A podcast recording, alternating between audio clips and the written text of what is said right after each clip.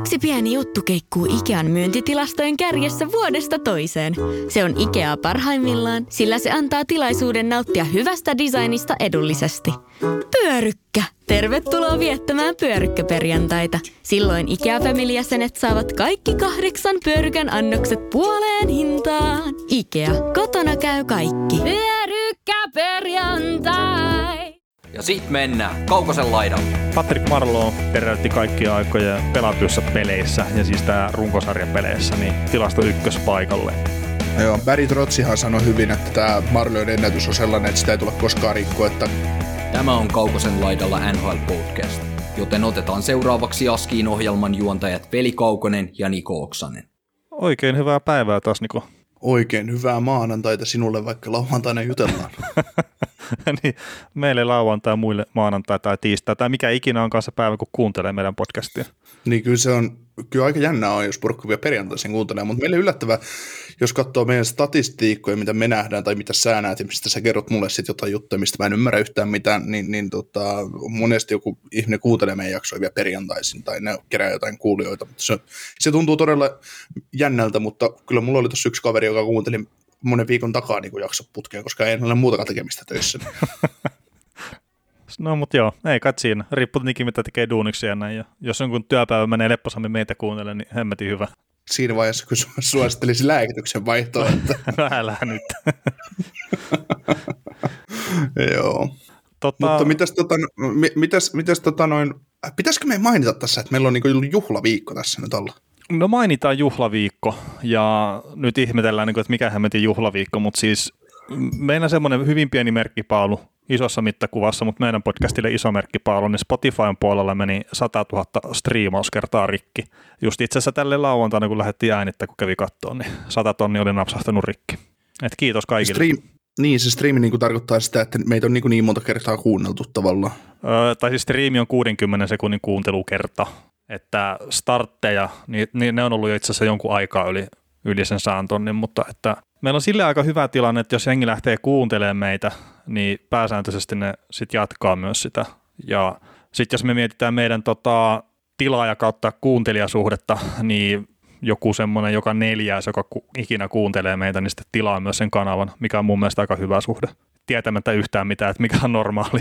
Hmm. Niin kyllä se kuitenkin tämmöisellä pienellä podcastilla, kun puhutaan marginaalista ja kun ei olla kuitenkaan mitään maailman mediaseksikämpiä tyyppejä, ei ulkoisesti eikä, eikä äänellisesti eikä muutenkaan, niin, niin, totta, niin, niin, niin on se kieltämättä tuntuu, tuntuu ihan niin kuin hullulta, että ihmiset, ihmiset jaksaa kuunnella, mutta toivotaan, että pistetään tuo kaksisataa tonnia pistetään poikki ennen jaksoa kaksisataakuusikymmentä. No joo, kyllä mä uskon siihen ja... Silleen pitää heittää tuonne Mäkisen Antin suuntaan isot kiitokset siitä, että silloin kun hän kävi meidän vieraana tuossa kauden alla, niin meillä on sen jälkeen kuitenkin tullut yli puolet noista kuuntelukerrasta esimerkiksi. Että ilman tuommoista vetoapua, niin ei vielä olisi kyllä lähelläkään sitä. Ei, saataisiin puhua keskenämme ja sitten aina ihmetellään, että joku meitä kuuntelee. Toki me puhutaan edelleen keskenämme ja mä ihmettelen edelleen, että joku meitä jaksaa kuunnella. Niin. Mutta joo, kyllä se, niinku, se tuntuu niinku tosi, tosi hyvältä ja aina, aina niinku jaksaa ihmetellä. Ja just se palautteen määrä, mitä tulee pääsääntöisesti, siis ihan yhdeksänkymmentäviisi pinnaisesti meille tulee positiivista palautetta. Positiivista palautetta, että harvemmin, siis ihan muutamia kertoja on saattanut tulla jotain, jotain että mitä paskaa te teette tai näin, mutta, mutta mm, ja sit... palautetta tulee paljon pääsääntöisesti. Tietysti posia, ja sitten sieltä tulee just jotain yksittäisiä kehitysehdotuksia, mitä me voitaisiin tehdä näille jaksoille, että ne on niin kuin siedettävämpiä kuunnella, ja, ja, ja yleensä sitten tosiaan, että voisitko se Kaukonen vaihtaa toksessa johonkin toiseen. No mä oon etsinyt monta vuotta, mutta ei ole vittu löytynyt ketään. Niin, sit kun, sit kun mä oon kuitenkin fyysisesti sen verran raskas, niin, niin tota, mua on vaikea potkasta veneestä pois. Ei ole vielä saanut ovesta ulos kyllä. Mutta joo, siis... Pääasiallisesti tosiaan positiivista palautetta. Se on itse asiassa ollut jännä huomata, että jotenkin mitä on tullut semmoisia, että negatiivisia palautteita tai sitten ihmetelty, että mitä nämä horisee, niin sitten samat tyypit on saattanut myöhemmin tulla kuitenkin kertoa silleen, että, että he olitte oikeassa siinä jutussa, mistä on itse pahoittanut mielensä aikaisemmin. Että sekin on ollut ihan kiva huomata. Ja siis totta kai me ollaan väärässä tosi usein. Eihän se nyt ole siitäkin, että omia näkemyksiä me vaan kerrotaan ja yritetään perustella ne huom vielä sitten silleen. Että se, se on mun mielestä se juttu ehkä, että me keskustellaan asioista, me perustellaan näkemyksiä ja jatketaan sitä samaa jatkossakin kyllä. Joo, et siinä vaiheessa tämä podcastin tekeminen on aika turhaa, jos me vaan lueteltaisiin uutisia ja No, mitä nyt on? Eihän olisi ehkä tapahtunut, että hmm. Buffalo voitti Bostonin kuusi neljä asiakunnassa. En mä luule, että siinä vaiheessa kuulijat kaikkoisi hyvin nopeasti, jos olisi pelkästään, pelkästään tätä tiettyä latinaa, mutta vähän keskustelua ympärillä ja huonoa huumoria mukaan, niin, joka tulee yleensä täältä suunnasta, niin, niin, niin, niin. Eikä niin, multa ei tule huumoria ollenkaan. Niin, sä oot tosi, kun et sä edes kestä mun juttuja. En kestäkään. Tämä on aina tämmöinen kidutustuokio. Niin, ei se, että kestää nämä meidän äänitykset kolme tuntia, vaan se, että se vielä joudut kuuntelemaan niin mun juttuja. Että mm, uudestaan ja uudestaan. Niin, ei jumalauta redneck, että lyö nyt perhana se suu kiinni, älä puhuttamista. Hei, tota, me saatiin kausiennakot, kausiennakot kun siis noin divisioonaa läpikäynyt nyt maaliin tässä tällä viikolla. Eli keskiviikkona tosiaan äänitettiin se viimeinen, tai tehtiin viimeinen live, niin mikä, mikä fiilis sulle jäi niistä? No mun mielestä ne oli johan niin kuin hyviä settejä ajat, ajatellen, että tietysti kyllä sitä livenä puhuisi vähän isommalle sakille kuin sille kymmenen kaksikymmentä ihmistä, ketä siinä jaksaa pari tuntia meitä kuunnella. Tietysti se on ihan ymmärrettävää, että ihmisillä, ihmisillä ei välttämättä aikaa, aikaa ja muutenkin, mutta, mutta kyllä ne niin kuin kokonaisuutena niin ihan mukavaa, mukavia pätkiä on ollut tehdä, että jos miettii viime kauden vaikka viikon joukkuejuttua, niin silloinhan kuulijat ja etenkin yksittäisten joukkueiden fanit varmasti pääsee, pääsee paremmin saamaan sitä kiinni, kun joka viikko tulee joku jakso pelkästään tästä joukkueesta. Puhutaan se kaksikymmentäviisi minuuttia, tai mitä sitä on ikinä puhuttukaan, ja niihin liittyvistä asioista. Tietysti toi live on vähän nopea tämmöistä, että ei me voida jäädä asumaan Buffalo Sabresin noihin rakennuspalikkoihin tai muihinkaan, vaikka ollaan sa- saatettukin jäädä asumaan vähän liian pitkäksi mm. aikaa niin sanotusti, mikähän joukkueen media-arvot varsinaisesti on, mutta, mutta, mutta kyllä mä itse tykkäsin, että siitä voi just laittaa palautetta meille tulemaan, että tehdäänkö tämän vastaavanlaisia ensi kaudella vai palautaanko tämmöiseen viikon joukkueen malliin vai mikä olisi semmoinen paras malli, millä saadaan tiukempaa otetta jengeistä. Joo, mä mietin itse silleen, etenkin sen viimeisimmän liven jälkeen, mistä sanoit mulle heti, kun me pistettiin nauhoitukset poikki, että me tehtiin paras live ikinä, niin no okei, kuulijathan sen päättää, mutta meillä oli keskenään sille ihan hauskaa. Mutta tota, mä itse vaan mietin sitä, että meillä oli tasan sama pohja, millä me tehtiin niitä. Oli samat ranskalaiset viivat ja suhkot samalla tavalla oli varmaan kerätty asiakin joka ikiseen divisioonan hommaan. Mutta mä väittäisin, että me tehtiin neljä täysin erilaista divisioonan läpikäyntiä. Ja yksi on tietenkin se, että Niko satut ole kipeänä siinä sen yhden aikana, että sitten mä molotin itsestään ja se on sitten mun näköistä podcastin tekemistä. Mutta mä heittäisin semmoisen mielipiteen, että toi viimeisin divarisetti, mikä tehtiin, niin se oli ehkä kaikkein eniten silleen sun näköistä sitten kuitenkin. Ja mä en sano, että se on huono juttu välttämättä, mutta se oli semmoista rennompaa keskustelua ja ei ehkä niin syvälle menty erilaisiin tilastoihin ja muita, vaan että kunhan nyt käytiin vähän asioita läpi ja ja silleen niin kuin päästiin hommaa eteenpäin. Joo, itse asiassa, no jos miettii sitä tilannetta esimerkiksi, mistä tämä itäinen divisioona mentiin läpi, niin on tietysti eri asia puhua joukkueista ö, runkosarjan loppupuolella kuin runkosarjan alkupuolella. Mm, totta kai. Sä, ei, se on ihan eri maailma. Joukkueet, no silloin me tehtiin Kanadan ennakkoa esimerkiksi tai tota liveä, niin meille Montreal oli silloin kova jengi. Ei se enää ole, siis jos sitä sillä lailla ajattelee. Mm, toki jos pudotuspeleihin niin pääsee ja näyttää edelleenkin siltä, että tosiaan pääsee, niin, niin kyllä se siellä tulee olemaan sitten paha jengi, mutta ei mm, se mutta totta... alkukauden hypen perusteella, mitä oli, niin ei se sillä tasolla ole se joukkue. Ei, ja siis se on aina niin kuin tilanteet muuttuu, tilanteet elää, elää. Tässä nyt oli ihan selkeästi kolme, kolme erilaista osiota tavallaan, että mennään nämä joukkueet, mitkä nyt on out ja mitkä on rebuildissa, mennään ne läpi, otetaan niistä vähän jotain koppia.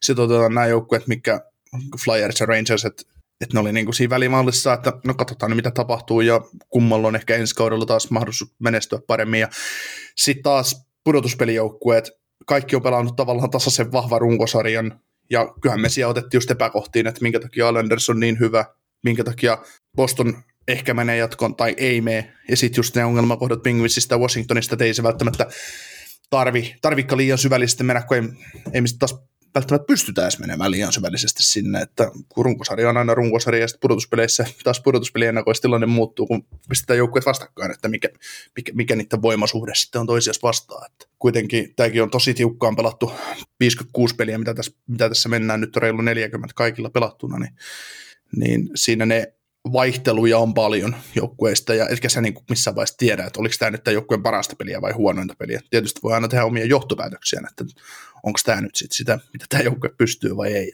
Mm. Voisikohan siinä semmoinen pikkujuttu, kun et katsoo niitä pelejä niin paljon kuin pystyy, niin auttaa siinä, että pystyy määrittelemään, että mikä on se joukkueen taso.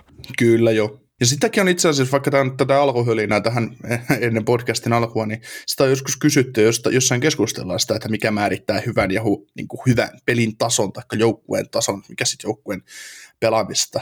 Mitä siitä katsotaan silloin, kun se pelaa hyvin tai huonosti? Niin kyllähän se on just kiekottomat pelit ja sitten perussyötöt ja, ja miten sä pääset omista pois ja että millainen se joukkueen liike on yleisilme. Siitähän ne sitten muodostuu, että, että mikä joukkue on hyvä ja mikä joukkue on huono. Joo, tota, pitäisikö meidän yrittää lähteä hiljalleen tonne ihan jakson puolelle asti? Ai, oliks, oliks meillä sieltä? Niin, tai siis jaksohan me tehdään, mutta ettei ihan niin kuin näin muukin kuin tämä alkuperuselinä. Joo, mutta tota, kuten tässä on puhuttu näistä striimausjutuista, niin kannattaa meitä tilata Podplay taikka, taikka tota Spotifyn puolella, että se on ihan suotavaa, jos, jos tykkäät meidän podcastia kuunnella jatkossakin, ja, ja tota, somessa saa myös seurata ja tykätä ja pistää kommenttia. Twitterissä ollaan at N H L podcast piste F I ja sitten Facebookissa ja Instassa tuttu at Kaukosen laidalla. Ja mikäli ei sitten somessa uskalla suoraa palautetta pistää, niin fe- Facebookiin, Gmailiin sitä saa laittaa, laittaa sähköpostina tulemaan. Että se, on ihan, se on ihan suotavaa. Ja oliko sekin Kaukosen laidalla, että gmail piste com taisi olla sähköpostiosoite. Kyllä. Se on aika mielenkiintoista. Mä en muista enkä osaa lukea välttämättä tästä meidän dokista sitä. Dokista sitä ihmisille, ja, ja tota, sitten on yksi niitä asioita, mikä aina hämmentää, niin jos meitä jostain syystä haluaa tukea talouden rahallisesti, niin Patreonissa se on mahdollista, ja meillä on hienosti, onko meillä kaksitoista ihmistä siellä jopa meidän taustalla? kaksitoista ihmistä, joo, on siellä, ja kuukausittain heitä sitten pikkasen tulee rahaa, ja se, mihinkä me sitten käytetään sitä jossain kohtaa, niin tietenkin me pyritään saamaan tätä meidän podcastia isomman porukan kuuluvia näkyviin, että että mainostamiseen me tullaan käyttää sitä jossain kohtaa sitä. Sitä ja jotain ideoitakin itse asiassa sen puolelle on kyllä, mutta että ei ole vielä penniinkään nostettu kyllä Patreonista edes pois. Mutta niin, ollaan molemmat nostettu jo monta tonnia palkkaa firmasta, mutta, mutta ei ole mistään muuta nostettu. Ei kun niin. Ja missään kohtaa sitä rupeaa ihmettelemään, että kun ei ole yhtään tuloja, mutta hirveästi on menoja. Joo. Ja tota, tälläkin viikolla tuli hyvä määrä kuulijoiden kysymyksiä, niin niitä saa edelleen laittaa. Yritetään mennä viikoittain tuossa keskiviikon jaksossa ne läpi. Ja, ja tota, sitten mennään Hockey G M puolelle sen verran, että kuusitoista pelipäivää on menty neljättä jaksoa. Neljättä jaksoa ja nähtävästi kolmekymmentäneljä pelipäivää on kokonaisuudessa, eli aika lailla puolivälin Crowissa ollaan tällainen lauantaina, kun äänitellään, ja Atte Litmasen korkki kaksi johtaa meidän kimppaa seitsemänsataakolmekymmentäneljä pistettä, ja yli seitsemänsataa pistettä on viisi joukkuetta, ja siellä on yksi tuttu nimi, eli Anssi Kinttala San Joseensa kanssa on neljäntänä tällä hetkellä. Sellaista. Sellaista. Mi- mi- miksi sä näyt tällä listalla? No mulla on ollut aika hankalaa kyllä, kun mä silloin lähdin keulimaan, että, että mä haluan lähteä parantamaan omaa sijoitustani. Ei ole kyllä sen jälkeen hirveän hyvin mennyt. Että toisaalta mä oon nyt pihistellyt ehkä itsestäkin enemmän näitä vaihtoja, että kun nyt on vasta kuusitoista kautta kolmekymmentäneljä nämä pelipäivät, niin mä oon käyttänyt nyt kuusi vaihtoa tässä. Että tehdään sitten se nousu siellä lopussa taas, taas no, kerran, mu- mutta mu- että ei tässä menestymässä meikelä- olla. Meikäläisillä on yksi kautta kuusitoista, että meillä on vähän erilainen taktiikka näissä hommissa. Millä siellä sä oot? Mä näytän olevan siellä kahdeksankymmentäyhdeksän ja mulla on neljäsataakahdeksankymmentäseitsemän pistettä. Onko mä onnistunut sua huonommin vielä pelaamaankin?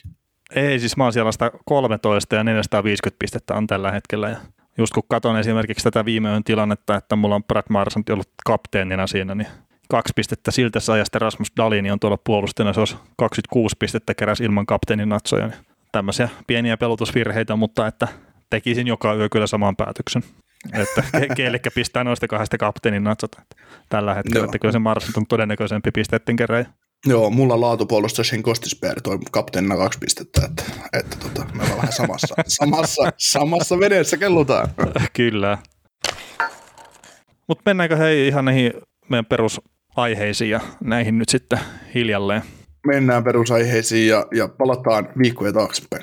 Joo, palataan viikkoja taaksepäin ja sen takia, että tota, palataan nyt, että me viime viikolla, siis mä en yksinkertaisesti muistanut pistää tätä ylös, mutta me tehtiin Pekingin leijonajoukkue tuossa pari viikkoa sitten ja niiden tiimoilta siis ei ole mikään yllätys, mutta tuli muutamia kysymyksiä, joista ehkä isoin oli se, että minkä takia meillä on ollut Erik Haula kummallakaan joukkueessa. Niin haluatko ekana ottaa Niko koppia siihen, että minkä takia Erik Haula ei mahtunut sulla kokoonpanoon? No mun mielestä on täysin saman roolin kavereita aika paljon enemmän ja, ja tota, nuorempaa sorttia, että ehkä siinä on, se, siinä on se syy. No joo, siis sama, että mulla taisi Haula olla sille jopa listalla, mutta sitten just Lehkonen oli se pelaaja, minkä kanssa se olisi varmaan taistellut sitä paikasta. Niin ei, mm. ei, ei sitten Haulaa, ei saanut itse siihen, mutta se on varma, että, että sitten kun Jukka aikanaan tekee sitä joukkuetta, niin sehän miettii sitä, että mitä se haluaa. Että sehän voi olla, että se ottaa mieluummin Haulan sinne esimerkiksi kuin just Lehkosen. Eikä se ole väärin millään tavalla tietenkään. Ja sitten yksi, mikä tulee määrittelee, että kun me nyt tässä kohtaa puhutaan, niin sitten jos siellä olympialaisissa pelataan, niin niillä on muutamia kuukausia sitten jo seuraavaa kautta takana. Että se, miten se kausi lähtee liikenteeseen ja mitkä ne roolit on ja kaikki tämmöiset, nehän siellä määrittelee sitten loppupeleissä. Että jos otetaan niin, oletusarvo, no to... että kaikki on kunnossa. Mm. Tuosta kun Haula paukuttaa tammikuun puoleen väliin menee kaksikymmentä plus viisitoista, niin kyllä se koneessa on ihan se varmasti, että ei, ei sitä tarvitse epäillä. Niin, katsoo nyt. Tekee, voi, voi tehdä tiukkaa, voi tehdä tiukkaa. No niin, niin. Mites? Ei vaan, siis, niin, mutta jos miettii jotain Erik Haulaakin, niin just kolmeen kärkikenttään ei sovi yksinkertaisesti.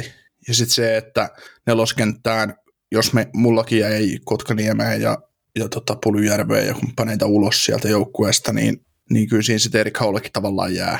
Et, ja sitten just se, että me molemmat fanat, ollaan fanaattisesti sen armian puolia, että haluttiin se oikeaan laitaa. Sitten se, että kuka pelaa nelosen sentterinä, niin e- ehkä sen, no loppupeleissä sinne voi sitten se Haula periaatteessa ottaa sen nelosentteripaikan joltain vastariselta tai kuokkaselta, tai ketä sulakasia nyt oli, en, en muista, mutta... Lundeli taisi mulla olla.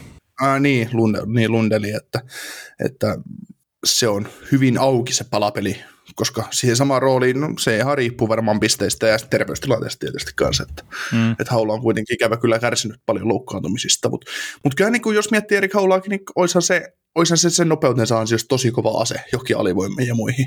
Joo, totta kai, ja sitten jos miettii sitä mun kusipääkenttää, Roope Hintz, Kasperi Kapanen, niin siihenhän se saattaisi olla hyväkin Haula just, että, että tosiaan karvataan jalat alta vastustajalta. Mutta niin, niin. Ollaan, se, ollaan se Suomen beep-beep-kenttä. Niin. Mutta joo, tota, ei jäädä Haulaa sen enempää kiinni, mutta mites Korpisalo? Että unohdettiinko me nyt tämän vähän huonomman kauden takia niin kuin kokonaan Korpisalo vai oliko perusteltu jättää ulos? Mm, no ehkä siinä on myös se tilanne, että ää, voi olla, voi olla niin kuin liian, li, liian tota, leveä maalivahti-taistelu, taikka sitten vaan yksinkertaisesti jokseenkin on unohtanut kyseisen maalivahdin, että mitään, mikä on täysin käsittämätöntä. Tykkään, tykkään kuitenkin Korpisalon pelaamisesta, että ei, ei siitä ole niinku mitään vikaa. Ketäkään mulla mahtaisi joukkueessa olla. Tuosta se selviää, kun me kelataan vähän taaksepäin ja katsotaan, mutta, niin, no siis, mutta tota, mikä Sar- sulla Korpisalon pelaamisesta? Niin, no siis mulla oli Saros on ykkösmaalivahti, Lankinen taisi olla mulla kakkosmaalivahti.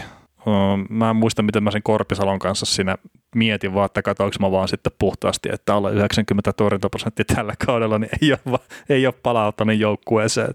Joo, sulla on Saros, Lankinen, Kähkönen, Raanta. Niin jo, se Kähkönen oli siinä, joo. Mut mulla, siis, mulla on Saros, Saros, Kähkönen. Joo, ja sulla taisi olla se Lankinen sitten, ehkä siinä kolmosheppainen, jos en väärin muista, mitä me keskusteltiin, mutta... Ei, ei, ei, no saattaa olla keskustelussa, mutta en ole ylös ainakaan laittanut. N- niin, niin, niin, niin. Mutta siis on tossakin, runsaiden pulahan noissa on. Ja sitten jos me pistetään Korpisalo koneeseen ja jätetään Lankinen ja Kähkönen pois, tai kumpi jompi niistä, niin sitten kysellään, että hei, hei, hei, hei. Miksi näin päin? se... Joo, no, no mutta onhan se, onhan se niinku ihan totta, että onhan Korpisalolla kovemman hatsata tänne vaan maalivahtina kuin tuolla Kähkösellä ja on, Lankisella. Joo, on totta kai, on totta kai. Ja että... pystynyt kuitenkin pelaamaan todella kovalla tasolla pudotuspeleissä ja näyttämään, että hän on ihan N H L-tason huippumaalivahti. Siis semmoinen huippumaalivahti, että en mä, en mä niinku välttämättä Tampan ykköseksi sitä ottaisi, mutta, mutta sillä lailla, että, että antaa mahdollisuuden joukkueelle menestyä kyllä, että ei, ei niinku siitä pitäisi jäädä kiinni. Mm, ja siis tämä kaus on tietenkin tilastollisesti huono, mutta äh, jos on katsonut Kolumbuksen pelejä, niin se selviää hyvin nopeasti, minkä takia ne tilastot on huonot. Mm-hmm. Että... Jos katsoo pelkästään just torjuntaprosentin tai katsoo edistyneet tilastot ja muut, niin ne ei kerro koko totuutta Korpisalon pelaamisesta. Et joku voisi jopa sanoa, että se on pelannut tällä kaudella paremmalla tasolla kuin viime kaudella, vaikka mikään tilasto ei tule sitä todistaa. Mm. Et niin sekaisin se on ollut se Kolumbus. Mutta joo, mennäänkö tämmöisen pikku saavutukseen seuraavaksi, mikä tuli tuossa mennä viikolla? Otetaanko tuo Mikko Koskisen perustelu ensin, minkä takia me jätettiin Koskinen pois? Ai maalivaiheesta. Mm. Tarviiko no, sitä perustella mitenkään? Niin, ei sitä varmaan arvioita. Ei, va, ei, va, ei vaan taso yksinkertaisesti riitä. Yksi semmoinen juttu on, mikä noissa maalivahdeissa niin kuin itseään risoo tällä hetkellä, on se, että meillä ei ihan selkeä yksi maalivahti ole. Ei, ei, niin kuin, vaikka ei nyt mitään pois Sarokselta, mutta ei ole sitä, että et, ei ole, että Miikka Kiprusov tulee ja torjuu kaikki pelit. Ei, ei meillä ole sellaista maalivahtia. Hmm. Ei siellä mitään Kari Lehtosta ole pyörimässä kuitenkaan. Se pelasi väärään aikaan uransa. Äh, niin, no, kun mä just mietin, että miten kova, kovalla tasolla tuon Saroksen pitää pelaa, että se on selkeä ykkösmaalivahti. Joo, äh, siis, niin, siis mun mielestä äh, no Saros pelaa hyvällä kor- korkealla tasolla, ei siinä, mutta jotenkin mä mielen sen, että tämä maalivahtiruletti on tavallaan helpommin pyöritettävissä ympäri edelleen, kun sitä taitaisi, että mitä se oli silloin sen Vancouverissa, kun kaikki tiesi sen, että kipperi tulee ja kipperi torjuu. Samassa Sotsissa oli, että vaikka Lehtonen oli kakkonen, niin Raskihan siinä niin ykkösmaalivahdiksi nimenomaan hankittiin, että Rask, jos Rask on kunnossa, Rask pelaa kaikki pelit. Mm, niin ne. Mm. Joo, ei, se, ei, sitä, ei siis, joo, eikä maajoukkuessa milloin viimeksi ollut semmoinen tilanne, että me tiedetään kisoihin lähtiessä, että kuka on selkeä ykkösmaalivahti. Kyllä se varmaan, kyllä se varmaan niin Koskisen huippuvuodet, kun se Skaasta tuli, niin se oli sillain, kun se pari, pari kisat siinä pelasi, niin oli niin kuin helppo sillain sanoa, että ei tuossa varmaan. Tai Petri Vehanen. Niin nämä molemmat on taas niminä semmoisia, että ei suurinta luottamusta itselle ole herättänyt, mutta toisaalta mm. siis hyviä maalivahtejahan molemmat on. Joo, mutta mennään saavutuksiin. Joo, Patrick Marleau teräytti kaikkia aikoja pelatuissa peleissä ja siis tämä runkosarjapeleissä niin tilasto ykköspaikalle. Eli tämmöinen veijarikko Gordie Howe oli tai pelasi urallaan tuhatseitsemänsataakuusikymmentäseitsemän runkosarjapeliä, ja Patrick Marleau nyt sitten meni kärkeen tuossa, että kun pelasi pelinumero tuhatseitsemänsataakuusikymmentäkahdeksan, niin tämä on aika iso, iso saavutus kyllä. On. Tuli tuosta Gordie Howesta vaan mieleen, että tuhatseitsemänsataakuusikymmentäseitsemän peli, niin sekin on ihan, ihan, ihan, kova, sum, ihan kova määrä, vaikka nyt yksi menikin sitten ohitte, niin, niin tota, ihan kunnioitettava, kunnioitettava luku. Niin pelattiinko N H L:ssä Hown aikana sata kahdeksankymmentä ottelua per kausi, kun se kuitenkin pelasi yli viisikymmentä vielä N H L:ssä. Siis paljon sanot sata kahdeksankymmentä ottelua vai siis mitä? Ei kun pelattiinko N H L:ssä jokaisella Hown kaudella esimerkiksi aina se kahdeksankymmentä peliä vai eikö niitä ollut vähemmän kuitenkin sitten Hown alkuaikuina? No siis... Hown, eikö, eikö Gordie Howe kuitenkin pelannut kaksikymmentä, kolmekymmentä, neljäkymmentä, viisikymmentä N H L? Joo, ja siis tässä kun just kattelin hänen hockey-referenssivua, niin täällä on uran alkuaikana viisikymmentäkahdeksan, kuusikymmentä, neljäkymmentä, seitsemänkymmentä, seitsemänkymmentä, että, että runkosarja on ollut ilmeisesti seitsemänkymmentä peliä silloin alun perin onkin ollut. Ää, niin, niin. Täällä esimerkiksi jos miettii sitä kahdeksankymmentäkaksi peliä, niin Gordie Howe on pelannut ikinä urallaan kahdeksankymmentäkaksi peliä runkosarjaa. Niin. niin, ja nytkin, jos tässä on tämä seuraava, että Marleaulla on tämä Ironman putki menossa, että silloin kahdeksansataayhdeksänkymmentäyhdeksän peliä pelattuna putkeen, pelattuna putkeen että... Niin, yhdeksänsataa. Se on niin kuin, niin, se on sinällään helpompi, kun sulla on kahdeksankymmentäkaksi peli kaudessa, niin pelaat, pelaat nyt yhdeksän kautta. Niin. niin, tosi helppohan se on silleen, joo. Niin, niin. Pelaat, ei, tai pelaat yksitoista kautta, niin se tulee siinä putkeen. Tota, Gordie Howella oli tosiaan toi, toi ennätys ennen kuin Patrick Marleau otti sen haltuun. Gordie Howe on siirtynyt ö, marraskuun kahdeskymmeneskuudes päivä tuhatyhdeksänsataakuusikymmentäyksi kaikkien aikojen pelilistalla kärkeen, niin osaatko yhtään heittää, että kuka on ennen Gordie Howea ollut ton tilaston kärkimies? No, voi herran aika. Siis, no varmaan just joku Jean Beliveau. Ei, siis heitetään sen verran tämän kyseisen veijarin mukaan. Tämä itse asiassa, mm, olisiko tämä pari vuotta sitten kuollut ja hänen mukaan se on nimetty palkinto N H L:ssä. Ted Lindsay. Kyllä. Ja sitten vielä tämmöinen vielä vaikeampi kysymys, mutta että Gordie Howe oli kuitenkin sitten lopulta, kun hän lopetti uransa, niin silloin se yli tuhatseitsemänsataa peliä. Mutta Ted Lindsay, niin minkä pelimäärä ohi tuo Gordie Howe meni silloin aikana? Varmaan joku tuhatkolmesataa. No, se on se varmaan ihan hyvä arvio, kun mä heitin tuommoisen vähän ylä, tai niinku just noin tuhatseitsemänsataa, mutta niin Ted Lindsay pelasi yhdeksänsataayhdeksänkymmentäyhdeksän peliä. Ai ai. Että Gordie Howesta tuli ensimmäinen pelaaja, joka pelasi N H L:ssä tuhat peliä. Niin, sitten on painut vielä seitsemänsataakuusikymmentäseitsemän siihen päälle. Niin, ja sitten kävi V H S:ssä pelaa kuitenkin sen jonkun kolmesataa peliä. Mm, kävi, tota, kävi hakemassa helpot rahat V H S:sta pois. Niin, halusi pelata lapsiensa kanssa. Niin, eikö siinä ollut V H A ja N H L välinen taistelu, niin, niin, niin siinä oli se rahahan siinä niin ratkaisi.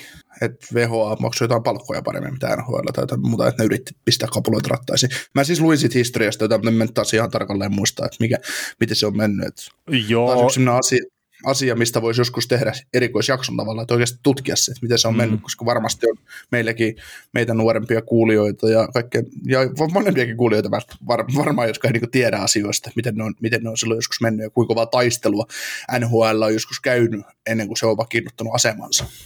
Joo, siis raha on varmasti määritellyt siinä isoakin roolia, ja toi itse asiassa Niemisen Jouni olisi varmaan semmoinen hyvä kaveri ottaa, kun se on tutkinut kuitenkin noita asioita ja kirjoitellut paljon niistä, niin hänen kanssaan on varmaan mielenkiintoinen käydä tuommoinenkin keskustelu, mutta just esimerkiksi Gordie Howesta, niin mulla on semmoinen muistikuva, että sillä on joskus boonuksena annettu seuran takki sille siitä, että hyvä kaus, äijä pelasi tosi hyvän kauden ja tälleen, ja nyt tehdään uusi sopimus alihintaa huom, mutta että saat nyt boonuksena tästä seuran takiin sitten vielä, että pistä verkkatakkiin päälle ja hymyhuolilla ja kun vaan jatketaan ensi kauteen. Joo, mutta kyllä se on noista Gordie, vaikka nyt Patrick Marleausta pitäisi, pitäisi tässä puhua, mutta Gordie Howesta, niin olen lukenut niitä Jouninkin juttuja just, missä on ollut just tämän vanhan ajan seitsemänkymmentäluvun, vaikka esimerkiksi palkoista on ollut jotain puhetta, että kun pelaajat on lätkytellyt jollain viisitoista kaksikymmentä tonnia kaudessa, painanut N H L:ssä menee kovapalkkaiset pelaajat. Ja tota, sitten taas jos miettii sitä niin, että se kaksikymmentä tonnia tai kaksikymmentäviisi tonnia vuodessa, niin siihen aikaan sillä rahalla on pärjännyt. Mm, niin kyllä. Var, varmasti, niin kuin, että sä oot ollut ihan oikeasti tienannut hyvin niin kuin tehdystä työstä, että, että jokut hyvät teollisuusala-ihmiset ovat varmaan niin kuin päässyt siihen samoihin, samoihin että, että kyllä siitä on varmaan ihan ok tienistä tullut siihen ajan jakson nähdä, että nykyään, nykyään jos sä saat Ovechkin saa kaksikymmentä tonnia päivässä palkkaa, kun sen käy notkumassa tuolla hallilla. Niin. Ja, niin. ja, ja toi oli itse asiassa noista palkoista ja muista, niin mä kattelin tuossa joku vuosi sitten, mä katsoin Mad Men-sarjan ekaan kerran, niin oli pikkasen silleen shokki, kun siinäkin puhuttiin palkoista, että saat, joo, saat vaikka kolme tonnia vuoteen palkkaa. Ja siitä oli niin kuin, että kolme tonnia vuoteen. Että hetkinen, että tämä on hyvä palkka. Että on se silleen niin kuin tietenkin raha-arvo on muuttunut ihan älyttömästi. Mm.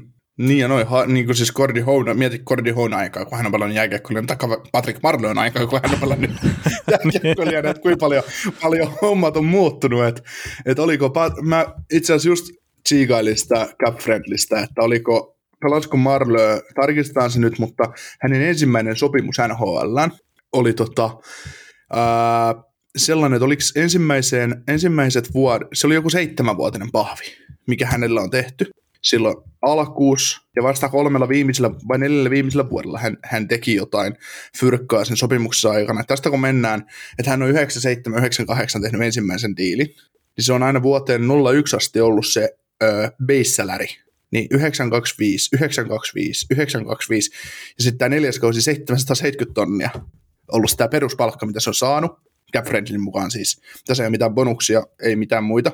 Sitten kausi kaksituhattayksi kaksituhattakaksi, niin miljoona neljäsataa tonnia, kaksituhattakaksi kaksituhattakolme, miljoona kahdeksansataa tonnia, ja sitten kaksituhattakolme kaksituhattaneljä, kaksi miljoonaa kolmesataaviisikymmentä tonnia, että se sai tämän, kuitenkin tämän ensimmäisen seitsemän vuoden sopimuksessa aikana niin yli yhdeksän miljoonan niin base-salärit tienestit.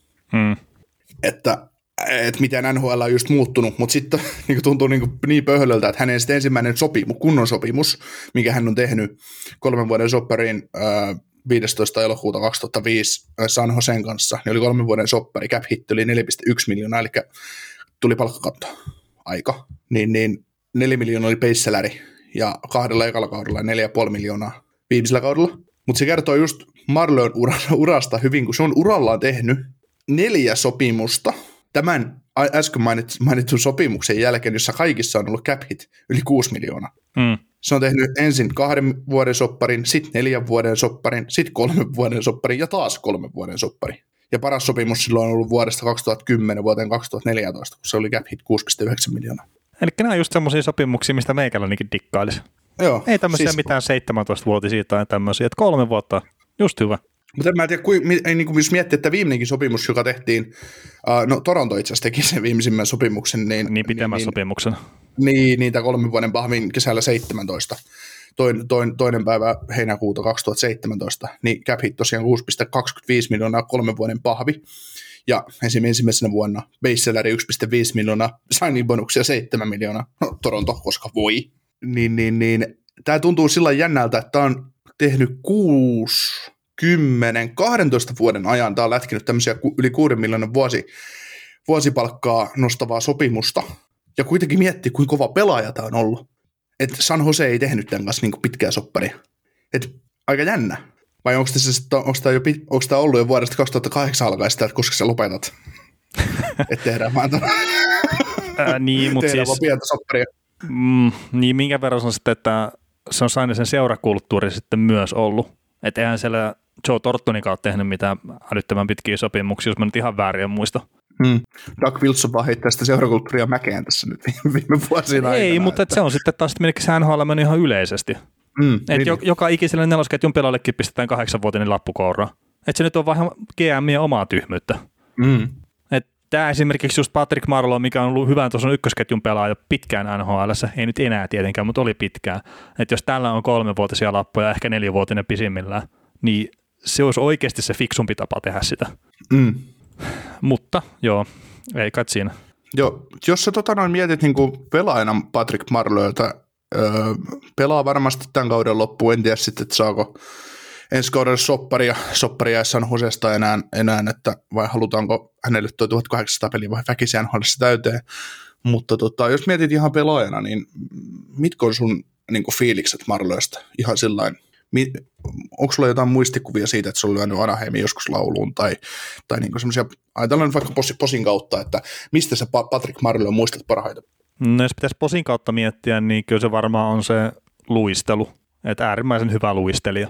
Mutta ehkä kaikkein eniten, mikä mulle Patrick Marleausta jää mieleen, niin älyttömän hyvä pelaaja kokonaisuudessaan, mutta ei missään nimessä semmoinen säkenöivä, ratkaiseva pelaaja. Joo, mulle tuli jossain vaiheessa, mä mietin tätä ihan samaa, että Patrick Marleau on varattu todella pienellä numerolla N H L, on ollut koko ajan tehnyt tasaisesti pisteitä, ja sitten just joku San Jose, että se on tuossa kaksituhattakymmenluvun alussa vaikka, jos muisteletaan kaksituhattakaksitoista, kolmetoista, neljätoista, niin San Jose avasi mun mielestä aina kaudet tosi hyvin, ja se saattoi pelata, tai tämä joukko on ollut aina kotona tosi hyvä. Ihan sama, ketä siellä on ollut. Mun mielestä se on ollut kotona aina tosi vahva joukko ja vaik- sillä vaikeasti voitettavissa. Niin mä muistan jonkun, jonkun syksyn, syksyn, kun San Jose avasi kauden ja ne hakkas ylivoimaa jollain seitsemänkymmentäviisi pinnan varmuudella sisälle, kun siellä oli just Burns viivassa ja sitten Torton, Pavelski, Marleau ja sitten oli joku tyyppi siellä viidentenä jäällä. Ja Marleau niin parkkeerasi siihen maaliin eteen ja painoi kaksi plus kaksi joka pelistä yli. Aloitti kauden sillä. Ei se nyt näin ole mennyt, mutta siis... Niin kuin se Pavelski on semmoinen... varmaan siinä maaliessa ollut. Niin, siis, äh, niin, niin, pa- niin siis, siinä saattanut olla Ma- Pavelski ja Marleau, ja ne on, ne on pelannut jotain kivanko-peliä siinä maalin lähettyvillä, mutta kuitenkin kaksi semmoista, niin kuin, no just sama Pavelski on, olisi samanlainen pelaaja mulle kuin Marleau, että ei herätä niin kuin, ei minkään sortista tunnetta, kun ne lätkytteli tuolla menee, vaikka ne sai tehdä siis, tehdä pisteitä, sai painaa kaksi plus kaksi ja ei, ei, ei herättänyt mitään. Että se mm. niin kuin huomaa sellaisia kavereita. Että se on niin kuin tossa, että äh, tosi niin kuin jännä, että näinkin kova kaveri, kuinka monta peliä hän on pelannut. Mutta sit sä oot silleen, no semmonen nyt lätkyttelee tuossa menemään ja se osaa tätä jengiä, että ei, ei tee itsestäsi numeroa. Mutta joo, tota, mainitaan sen verran Patrick Marleausta vielä, että kun se on tehnyt tosiaan aikana yhdeksänkymmentäseitsemän debyytin lokakuun ensimmäinen päivä vastassa ollut Edmonton Oilers, niin se on ollut kahdeksantoista vuotta ja kuusitoista päivää ja se on tässä nyt viimeisen seitsemänkymmentä vuoteen nuorin pelaaja, mikä on N H L-debyytin tehnyt ja tässä mitä nyt on nuorempia pelaajia, mitkä on tehnyt debyytin, niin nämä on kaikki seitsemäntoistavuotiaita. Että tänä päivänä kukaan ei voi seitsemäntoistavuotiaana tehdä edes debyyttiä. Mitä sä teit silloin, kun sä olit kaksi viikkoa päälle kahdeksantoista vuotta? Jaa, mitä, mitä mä olisin tehnyt? Tulit baarista hevosella kotiin jo. Miten niin hevosella? Kärryn, kärryn, kärryn kyydissä. No. Ihme, ihmettelit, että mitä on tämä musta maa, mitä tänne ilmestyy, kun asfaltti oli just keksitty. No ei, siis ei ole kyllä mitään tähdellistä, ei ole kyllä tehnyt siinä kohtaa, että se on ihan varma. Joo, mun tota noin, täytyy ennen kuin mennään eteenpäin, niin totta kai täytyy Marleausta nyt tätä pieni humoristinen ajatus tästä Marleaun pe- pelimäärästä. tuhatseitsemänsataa matsia, reippaasti päälle lähemmäs tuhatkahdeksansataa peliä. Käännetään se ajatus siihen, että et, et, otetaan sellainen suhde, että kuinka kuin paljon se määrä on, että sä pelaat lähes tuhatkahdeksansataa jääkiekkopeliä N H L:ssä. Marleau kerkesi pelaa sitten tietysti junnuissakin jo, ja maajoukkueessa, ja pudotuspeleissä. Pudotuspelit tuohon päälle, niin mennään tuhatyhdeksänsataa, mm. ja helpostikin. Niin tota, ää, jos sä käännät sen siihen, että verrataan tavalliseen duunariin, tätä Marleon pelimäärää. Ja kuitenkin se, että toi tuhatseitsemänsataakuusikymmentäkahdeksan, mikä nyt oli tämä uusi ennätyslukema, ja se nyt kasvaa aina peli peliltä, niin mitä se vaatii niin kuin siltä pelaajalta, että se lähtee pelaamaan. Et joka kerta, kun sä tulet peliin, sä keskityt, sä oot aamulla ajattelet, että tänään on pelipäivä, ja tänään, tänään mennään ja voitetaan, ja pistetään kaikki likoon. Niin normaalistaan ihminen tekee vuodessa, jos ajattelee, että sä oot normaalisti vakiduunissa, sulla on neljä viikkoa kesälomaa ja kaikkea muuta, mutta sitten se on niin kuin helposti laskettua, että viisi päivästä viikkoa, neljäkymmentäkahdeksan viikkoa vuodessa, niin se on kaksisataaneljäkymmentä työpäivää. Niin mieti, kun otetaan nyt karusti, karusti tämä peruskaupan kassa tähän, että mieti, kun kaupan kassa herää maanantai aamuna ja syö aamupalaa kotona pöydän ääressä ja miettii, että kahvia yhdessä, että tänään, tänään mä näytän. Tänään, tänään leipäpaketti menee, se, se menee tosi kova. Tänään, tänään, tänään, tänään pistetään. Sitten tulee tiistai, sama juttu. Niin taas, taas mennään, tänään, ihan täysin. Niin, niin. Tänään mä pistän kaikki, kaikki likoon. Et, et mm. Mä, mä niin kuin näytän, että must, mä, oon, mä oon tänään paras Prismassa. Mä oon ylivoimaisesti tehokkaita tässä hommassa. Niin. Niin sun täytyy tehdä tuota samaa seitsemän ja puoli vuotta putkeen. Niin, niin, niin. Ja sitten jos miettii tämä teräsmiesputkikin vielä, että kun siellä on yhdeksänsataa peliä, tuossa tulee täyteen kohta, niin se, että jos sä nyt kolme vuotta vedät putkeen ilman saikkupäivää vielä. Niin, nämä joka päivä sykit. Tänään mä pistän, pistän kaiken likoon. Tänään, ei, t- tänään kun asiakas tulee ja maksaa kolikoilla, niin mä luen, mä luen ne laakista, että paljon siinä on siinä kolikko kymmenenttisessä nipussa, kun se, kun se pulsu tulee ostaa muuta kaljaa. Tänään mä lasken, mä en tee virhettä siinä. Niin se on, niinku, se on ihan, jos sen ajattelee niinku tällä, tällä ajatuksella, niin se on niinku ihan suhteeton ajattelu, että mikä niinku määrä siinä on peliä ja valmistautumista ja kaikkea muuta, että sä paukutat N H L:ssä menemään tommosen, tommosen niinku paketin. Ja sitten joka peli ennen veryttelyt, joka pelin jälkeen veryttelyt, käyt hierontakopissa, sitten on vähän vammaa muuta. Niin tota, sitten jos miettii, miettii sitä ihan arkielämää, niin näilläkin pelaajilla, jos täällä on yhdeksänsataa peliä nyt pelattu putkeilla, on poissaolo, niin jääkiekkopelaajalla se kynnys jäädä pelistä su- pois on vähän suurempi kuin vaan taas perusduunarilla. Ok, ei siinä. Mä ajattelin, että mitä tota Marleau on varmaan uralla olisi tehnyt joku neljäkymmentäviisi miljoonaa, mutta sinulle tuli karu totuus se, että se on kuitenkin yhdeksänkymmentäkuusi miljoonaa saanut uralla. Liikaa kuitenkin. Rahaa, niin, rahaa, rahaa tästä, tästä sisälle, että mitä sinne sitten palkkaa sponsseinäisi, niin varmaan viisikymmentä miljoonaa on ma- niin kuin ihan tilillekin päätynyt, niin kyllähän siitä on ihan hyvän korvauksen saanut, että hän joka päivä lata- latautuu, että ei siinä, mutta, mutta jos sen näin, näin miettii, niin ne on oikeastaan kovia juttuja, että Et, ja sitten jos aina, aina ihmetellään sitä, että kuinka nuo urheilijat saa niin paljon f- fyrkkaa, että millä suhteella urheilu on tärkeämpää tai urheilu on ihmeellisempää kuin joku muu työ, niin sitten se voi aina ajatella myös näin, hmm. vaikka viihdettähän se on. Siis, mutta no joo, viihdettähän se on, mutta että kyllä kun miettii tätäkin aikaa, missä nyt mennään, niin se, että tota urheilu tulee esimerkiksi telkkarista ja pelkästään jääkiekkoa, vaan muutakin urheilua ja on sitä viihdettä tarjolla, niin mä sanoisin, että ihan hemmetin tärkeätä, että jengi saa edes pikkasen henkireihän siihen. No sanotaan peruspaskaan, mitä tällä hetkellä pääosalle meistä tarjotaan. Mm. Niin ja, ja siis se, että Marleau, Marleaullakin hän on kuitenkin vanha äijä jo niin kuin urheilijan mittakaavassa. Hänellä on vaimot, vai, va, vaimot, vaimo, lapsia ja kaikkea muuta. Niin sitten miettii, kuinka tiukat koronarajoitukset heillä on. He ei päässyt pelaamaan kotipelejä alkuus. He joutuu olemaan vieraskiertueella. Tosi tiukka systeemi. Niin kyllä se hei tota, kova kynnys olisi kelle vaan niin lähteä tästä perusomasta arjestaan siihen. Nyt, nyt ollaan niin tiukan kaavan mukaan, miten tämä homma mennä. Et, et saa pelata jääkiekkoa. Mm. Tota, pitäisikö Marloista ottaa vielä muutama juttu, mutta otan semmoinen, että kun tässä N H L on pelannut semmoinen vähän reilu kahdeksantuhatta pelaajaa koko sen historiaa aikana, ja määrähän tietenkin kasvaa koko ajan, niin Marlo on semmoisen vähän reilu kolmetuhatta pelaajan kanssa päässyt pelaamaan, mikä on yksi kolmasosa vähän reilu siitä kaikista pelaajista, se on aika paljon myös. Se, se on ihan järjetön määrä. Ja sitten jos miettii tälleen, että jos ottaa sun lempipelaajan Kari Lehtosen, niin toi on yhdeksänkymmentäseitsemän varattu tonne. Siitä, on, onko se viisi vuotta myöhemmin Kari Lehtonen varatti N H L. Se kävi vetäessä joku neljätoistavuotisen uran siellä. Lopetti. Se on ollut pari vuotta lopettanut ja Patrick Marleau jatkaa edelleen. Mm. Että on se ihan käsittämätön. On, on. on. Että tuossa yhdeksänkymmentäseitsemän varauksessa on jotain jännä. Niin, Jumbokin vetää ihan pitkää uraa ja jokin se Olli, mikä oli kolmantena, niin se nyt lopetteli joku aika sitten, mutta kyllä sekin veti aika mittavaa uraa, että ei, mm. ei siinä. Joo, Barry Trotsihan sanoi hyvin, että tämä Marleon ennätys on sellainen, että sitä ei tule koskaan rikkoa, että taikka sitä nuhallista täytyy olla joku kyborg, joka pelaa niin kuin, että Barry Trotz sanoi siihen kyllä niin loistavasti, että se niin kuin kuvaa sitä, kuvaa sitä, kuin kova juttu toi on. Mm.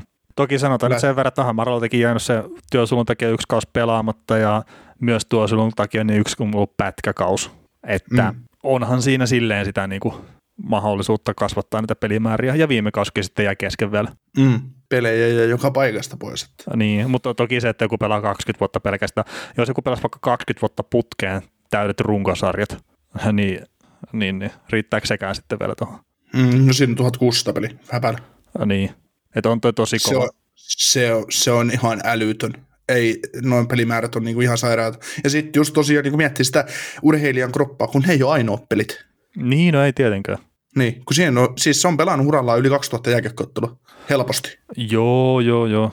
Ja varmaan siis menee silleen, että jos ottaa ää, nämä runkosarjapelit ja ää, pudotuspelit ja kaikki näytösottelut ja muut, niin harkkapelit siis tarkoitin, niin varmaan menee pelkästään N H L-peleissä se kaksi tonnia rikki. Mm. Mietit, kun tuonne menee nyt San Joseeseen vaikka Bob Buchnerin tilalle joku valmentaja ja tota, ensi, ensi syksynä aletaan lätkuttelemaan pre-seasonia seitsemän ottelua, niin sitten se valmentaja Marleaulle, että sä muuten pelaat on kaikki seitsemän peliä, että jos sille tehdään sopimus, että ei, että kyllä sun täytyy nyt, sun täytyy nyt näyttää, että sä oot tämän paikan arvoinen. Olisikohan semmoista kaveria ihan oikeasti? Ei kai. Kyllä se saattaa jonkinnäköinen kunnioitus olla jo, ehkä pelaajiakin kohta. Ja tuhatyhdeksänsataakuusikymmentäneljä annoi Marleau pelit, jos ottaa runkosarja ja pudotuspelit, niin kyllä se varmasti menee se kaksi tonnia rikki sitten harkkapelien myötä. Joo, ja maajoukkueet, maajoukkueet ja junnupelit ja kaikki. Ja niin, Puhu. no mutta että, kyllähän niitä sitten tulee jo. Tota, oliko vielä jotain, mitä sä haluaisit Marleausta käydä? Heitä, heitä otetaan se. Otetaan. Niin. Onko Hall of Fame pelaaja? On se, pelkästään se ottelumäärä takia. No vähän sama itsellä, että jos mietittäisiin, jos vaikka ura olisi mennyt viisi vuotta sitten poikki jostain syystä, niin mä sanoisin, että ei olisi, mutta nyt kun pelkästään se, että tuli tuo ottelumäärä täyteen, niin pelkästään se vie sen sinne Hall of Fameen. Ja ei, ja siis miettii, että kyllä niin kuin, miettii niitä San Joseen parhaimpia vuosia tuossa, kun se oli ihan N H L:n paras joukkue monta vuotta, siis parhaimpia joukkueita, siis top vitosessa, niin hänellä on vaan ollut huono tuuri, että San Jose ei vetänyt päätuvasti. No niin, tavallaan, mutta se on ollut myös osa sitä syytä siinä. Mm, no totta kai, mutta se, että siellä on ollut monta kertaa niin mahdollisuus, siellä on ollut palikat sillä kohdillaan, että tämä voisi vetää, vetää päätyä asti, mutta sitten just ne ainoat finaalit Pittsburghia vastaan, niin ei vaan, ei jalka riittänyt. Niin, no ei, ei siinä sarjassa kyllä ainakaan ei jalka riittänyt, että kyllä siellä luisteltiin yli. Joo. Mutta hei, otetaanko loukkaantumissettejä? Niitä ei jonkun verran tässä. Joo, otetaan loukkaantumisia vaan. Joo, Jack Hymani nyt. Ehkä Toronton kannalta luojan kiitos vaan muutamia viikkoja sivussa. Näytti aika ikävältä toi Edlerin polvitaklaus. Että olisi voinut kausi olla ohi. Joo, Edlerihän sanoi siihen hyvin, että, että hän yritti taklata sitä niin kuin Haimania ja, ja tota, Haiman leikkasi vähän keskelle ja hän ei sitten saanut omaa jalkansa pois, pois niin kuin alta, että hänestä niin kuin tuntui tosi pahalta niin kuin Haimanin puolesta, että hän toi, niin kuin Edler toivoo, että toivottavasti paranee nopeasti tuosta ja pääsee, pääsee peleihin takaisin. Mm, tai just näitä. Näitä, että eihän siellä M C L, en mä nyt taas osaa sanoa, se on joku sivuside tai jotain muuta vastaavaa, niin on venähtänyt, että kyllähän se siitä niin toipuu ja varmasti pela- pelaajilla vastaavaa vammaa, siis vaan polvissaan, että polvet on vähän löysät jostain kohtaa ja särkejä, mutta, mutta, mutta kun se olisi tuommoinen venähdys tai muu vastaava, niin se on teippiä tai tukea ja kaikkea muuta, niin kyllä se pudotuspeleissä mukana on. Ja niin, ja sitten jos on muutamia viikkoja, niin saattaa päästä vielä runkosarjan loppuunkin sitten skulailee hetkeksi, että ei siinä. Edler, Edlerhän sai sitten tuosta itse tota, pienen pelikielon. Että, joo. Joo, siis pari peliä sai muistaakseni siitä. Joo, ja, aika jännä. Joo, joo, ja siis niin sikahan tämä Edler kuitenkin on, että taisi olla peliuran toinen pelikielto. Että jatkuvasti tolleen on telomassa kyllä. Joo, tämäkin on, niin kuin mäkin näin sen taklauksen, niin, ja se mitä just Edler tässä sanoo, niin hyvin, että kyllä päähän saadaan vettää N H L, sehän suruttaa, mutta sitten kun tulee tämmöinen niin kuin vahinkotaklaus, niin missä vaan vauhdit tai käy vähän huono tuuri, niin sitten on kaksi peliä. Sillä älä tee toista, joo. en, ei, ei mulla ole tarkoitus ajaa, ajaa tuota keneltäkään polvea paskaksi. Ää, niin, ja sitten itse asiassa Biaksakohan se oli, joka sanoi sitä aika hyvin silleen, että eihän nuo pelaajat tahallaan tee polvitaklauksia. Kerta siinä voi sattua itteekin. Juu, se on aika, aika loogista. Että. Et paskimmillaan on se oma ura ohi sitten siinä, kun yrittää polvitaklata tarkoituksellisesti. Joo. Kyllä se on, se on niin kuin pöhlöä. Että. Mitäs muuten, äh, ei nyt liity varsinaisesti tähän, mutta tuohon taklaamiseen, että ollaanko, mitä mieltä niin kuin lonkkataklausta nykyään ollaan, että lyödään kunnolla perstä alas ja päin? Mm, just mietin sitä, että eikö Crosby esittänyt tuommoisen lonkkataklauksen tuossa vähän aikaa sitten, mutta että kenetkös se taklas, kun ei, nyt en saa sitä päähän kyllä. Mutta ei, ei siis mun... Rist, eikö sä ristolainen? Niin oli jo ristolainen. Ei ollut semmoinen hirveän lennokas kyllä se ristolaisen pyörähys siinä, mutta tota, eikö se ole ihan siis mun ymmärtääkseni hyväksyttävää ja pidetään hienona ja kaikkea? Joo, ei kun siinä on vaan joskus ollut se häilyvä raja, että koska se on kammitus ja koska se on polvitaklaus ja koska se on, koska se on sitten kaunis, kaunis lonkkataklaus. Että. No joo, sehän siinä on, että jos sä vedät sen vähän liian alas ja sinne just se osuukin polveen tai näin, niin sehän siinä on vähän ikävä. Joo, joo sehän sattuu sitten jo ihan niin. Kunnolla, että se, se on, ja sitten jos varsinkin, jos tämmöinen vastaava, no luojan kiitos, Niklas Kronman ei ole tässä sarjassa enää, mutta, mutta voisin, voisin niin kuin nähdä, että, että kun Niklas Kronman ja no luojan kiitos, Scott Stevens ei ole tässä sarjassa enää mukana, että kun McDavid, McDavid hakee vauhdin omasta alu, omalta alueelta ja meinaa tulla vauhdilla tuohon hyökkäyssinisen ylitteen, niin siinä voisi käydä oikeastaan huonosti. Siellä on jossain, joss, jossain kulman takana jompikumpi, että yritäpäs tulla yli. Siinä on semmoinen näkymätön muuri siinä siniviivassa. Joo. No, se olisi kyllä, Scott Stevens olisi kova kyllä siinä headhunttaamaan. En, en ole ikinä yrittänyt satuttaa pe- muita pelaajia, mutta mulla sattuu olemaan viisikymmentä tämmöistä aika komeata hittiä tuossa, jos YouTubesta lähtee kattelemaan. Ja useimmissa no, sattuu kaveria kieltä. Päähän pahasti. Niin, kaksi pelikieltoa. niin, niin. Totu... No en mä tiedä montaa, mutta... Vois, en mäkään tiedä, mutta ei sillä varmaan niitä paljon ole oikeasti. Joo. Tota, mitäs Torontosta muuten? Tuossahan oli Vancouveria vastaan. Niiden piti voittaa seitsemän nolla kaksi matsia, mutta ottivat turpaa. Joo, tuntuu niin kuin tosi pöhlöltä, että mäkin astuin niin kuin miinaan aika pahasti Leafsin kanssa. Ja me ollaan sitä pyöritelty, että kuinka paljon Canucks ottaa nokkaansa näiden, näiden koronahommien jälkeen. Mutta niin, vaan pisti sitten. Torontoon nippäyksessä se on melkein kaikki pelit voittanut Torontoa vastaan tällä kohdalla. Niin kann- ei, ei muuta. Niin Canucks. No mä pääsin tarkistamaan sen nopeasti, mutta mä sanoisin, että ei kyllä ole. Joo, ei, ei, ei sama, sama, sama fiilis joo, mullakin. kolme kolme yksi Joo, elikkä niin, niin kuin alku, a, niin alkukaudesta. Toronto... kahta matsia, ne oli tappiollinen saldo. Joo, joo kun alkukaudesta ne pelas kol- Toronto pelasi kolme kotipeliä Vancouverin vastaan putkeen, niin oliko se eka joku seitsemän kolme ja toinen oli viisi kaksi ja kolmas oli sitten enää kolme yksi, kun Toronto ei paljon kiinnostunut. No ja varmaan jotain semmoista. Mutta siis mä mietin tota, just silleen vähän just noita Vancouver-matseja, että okei, siis se on ollut Vancouverille vaikea vaikka lähteä pelaamaan, mutta ei se ole varmasti ollut he hirveän helppo Torontollekaan lähteä pelaamaan niihin matseihin. Että mm. ei ne voi lähteä, tai siis totta kai ne voi lähteä silleen vetää täysillä, mutta se oli silloin, kun Nylander teki siinä ekassa pelissä sen maalin, ja sitten se jopa niinku kehtasi vähän tuulettaa sitä, just silleen pikkuinen fistpump, jee, niin Twitterissä oli heti silleen, että mikä vitun mulkku toi on, että mitä se kehtaa tuulettaa maalia Vancouver Canucksia vastaan, mikä on ollut poissa kolme viikkoa, neljä viikkoa peleistä. Niin, se on myös vähän semmoista, että miksei, mitä väliä. Niin, no siis ei sillä pitäisikään olla mitään väliä ammattilaisurheilussa, mutta se just miettii vaan, että Torontollekin tuommoinen lähtökohta, että ne tietää, että tuo olisi tullut sivussa pitkään, niin tulee tosi vaikea, vaikeassa tilanteessa pelaamaan, niin onkohan siellä ollut ihan täyslatinkin mukana? No tuskin. Ja sitten kun Toronto on just semmoinen joukkue, että se, se olisi niin kuin helppo kuvitella, että siellä saattaa olla joskus vähän asenneongelmaa päällänsä. Ja mutta eihän se Toronto olisi voinut ihan hyvin tulla ensimmäisen herran paukuttaa kolme nolla taululle ja lyödä luku kiinni, että pelaillaan nyt loppu. No ja joo. Tehdä sen kaksi kertaa esimerkiksi. Joo, se on ihan totta, mutta tosiaan se Holtby oli siinä ekassa pelissä ollut tosi hyvä. Se mitä raportteja on siis lukenut, en ole katsonut pelejä. Joo. Tota...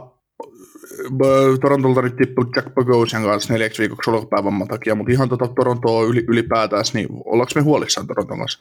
Mm, no en mä silleen ole huolissaan, että ne tulee voittaa tuon Kanadan divisioonan, että se on ihan varma. Et sinä, sinä en ole huolissaan, mutta kyllä se maalivahtipeli on edelleenkin hitto kysymysmerkki. Tota, mulla on vähän se, että nythän Foligno debytoi siellä, ja tota, ne nyt saa nämä jätkät pikkuhiljaa, kaikki ketä on tullut trade-lailla sisään niin, mukaan, niin niillä on nyt pari viikkoa aikaa tässä pelailla, pelailla itsensä playoff-moodiin ja ajaa jätkät sisälle. En mäkään varsinaisesti huolissani olisi, mutta mä en taas olisi yhtään yllättynyt, että tämä on oikeasti first round exit, exit tämä Toronto, no, siis, vaikka niillä onkin ihan kova joukkue. Joo, ja siis ihan toki mahdollisuudet kertaa yksi maalivahtipeli kusee, kaksi erikoistilanne pelaaminen kusee. Niiden ylivoima mm. on ollut ihan totaalisen huonoa tässä jo todella pitkään. Ja kun katsoo niitä nimiä, niin ei pitäisi olla. Ei. Että, siis siinä on totta kai, ne, okei me mennään kohta Montrealia ja Carey Priceen, mutta jos ne pelaa Montrealia vastaan, Montreal on hyvä joukkue viisi vastaan viisi pelissä. Ja sitten jos ne häviää erikoistilanteet Montrealille ja Montreal vie maalivahtipelin ja sitten todennäköisesti vie se viisi viisi pelinkin jollain tasolla ainakin, niin vaikeita tulee olemaan, mutta että ei nyt mennä mm. näihin pudotuspeliennakkoihin vielä. Mm. Plus sitten, joo, että Torontossa kerkeä sattuu vielä monia eri asioita ennen kuin pelataan pudotuspelejä. Niin. Mutta kyllä se vaan on, että otappa Torontosta tuosta Auston Matthews pois, niin kyllä se on sitten, tota, no, se on kuin kuohittu lammassaakeli. No otappa nyt jostain joukkueesta top kolme pelaaja maailmassa pois. Niin, no mitäs niitä on? Otat McKinnonin pois tai McDavidin pois. Siinähän rupeaa olemaan mm. sitten. Mm. Ei, mutta mun mielestä se vaan, totta kai se, kor, se on aina, aina korostuu, korostuu kaikissa joukkueissa, mutta jotenkin tuntuu siltä, että tämä niin Toronto vie, vaikka niillä on ihan hyvä, hyvä joukkue sen Matthewsin takanakin, ja Matthewsin rinnallakin on ihan kätevää pelimiestä, ja kakkosetterina on ihan kätevää jätkä. Mi- mikä itse asiassa joukkueen kapteeni rupeaa pelaa paremmin ja paremmin nyt. Mm. Niin tota, jotenkin, jotenkin tuntuu, että toi Toronto vaan liian, liian paljon elää sitten Matthewsin maaleista ja pisteistä, että... Mutta sehän niin Torontossa on hyvä just pudotuspeleet jahka, se maalivahtipeli lähtisi toimimaan jahka, niillä riittää maltti puolustaa ja pelata hyvä, hyvä viisikkoa. Niin sieltä kun Tavares löytää itsellensä playoff-moodin, sitten Foligno ja kaikki muut, niin kyllä tämä on taas, taas käännettynä näin, niin todella vaikea joukkue voittaa. Mutta, on, mutta ja jos sit... maalivahdit antaa sen pari helppoa per peli, niin no can do. Mm, ja on se sitten, kun ne pääsisi terveellä kokoonpanolla pelaan, niin kyllä sekin tietenkin auttaa, että...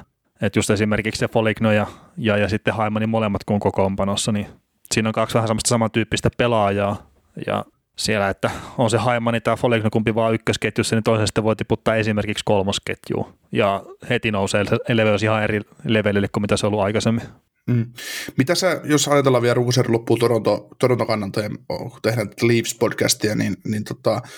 Lähtisitkö sä levittää tavallaan peliaikaa hyökkäjä keskiä, että menisi enemmän sitä yksi kaksi kolme neljä tyyliin ketjupelutusta vai pela- ylipeluttaisitko sä edelleen kärkijätkiä?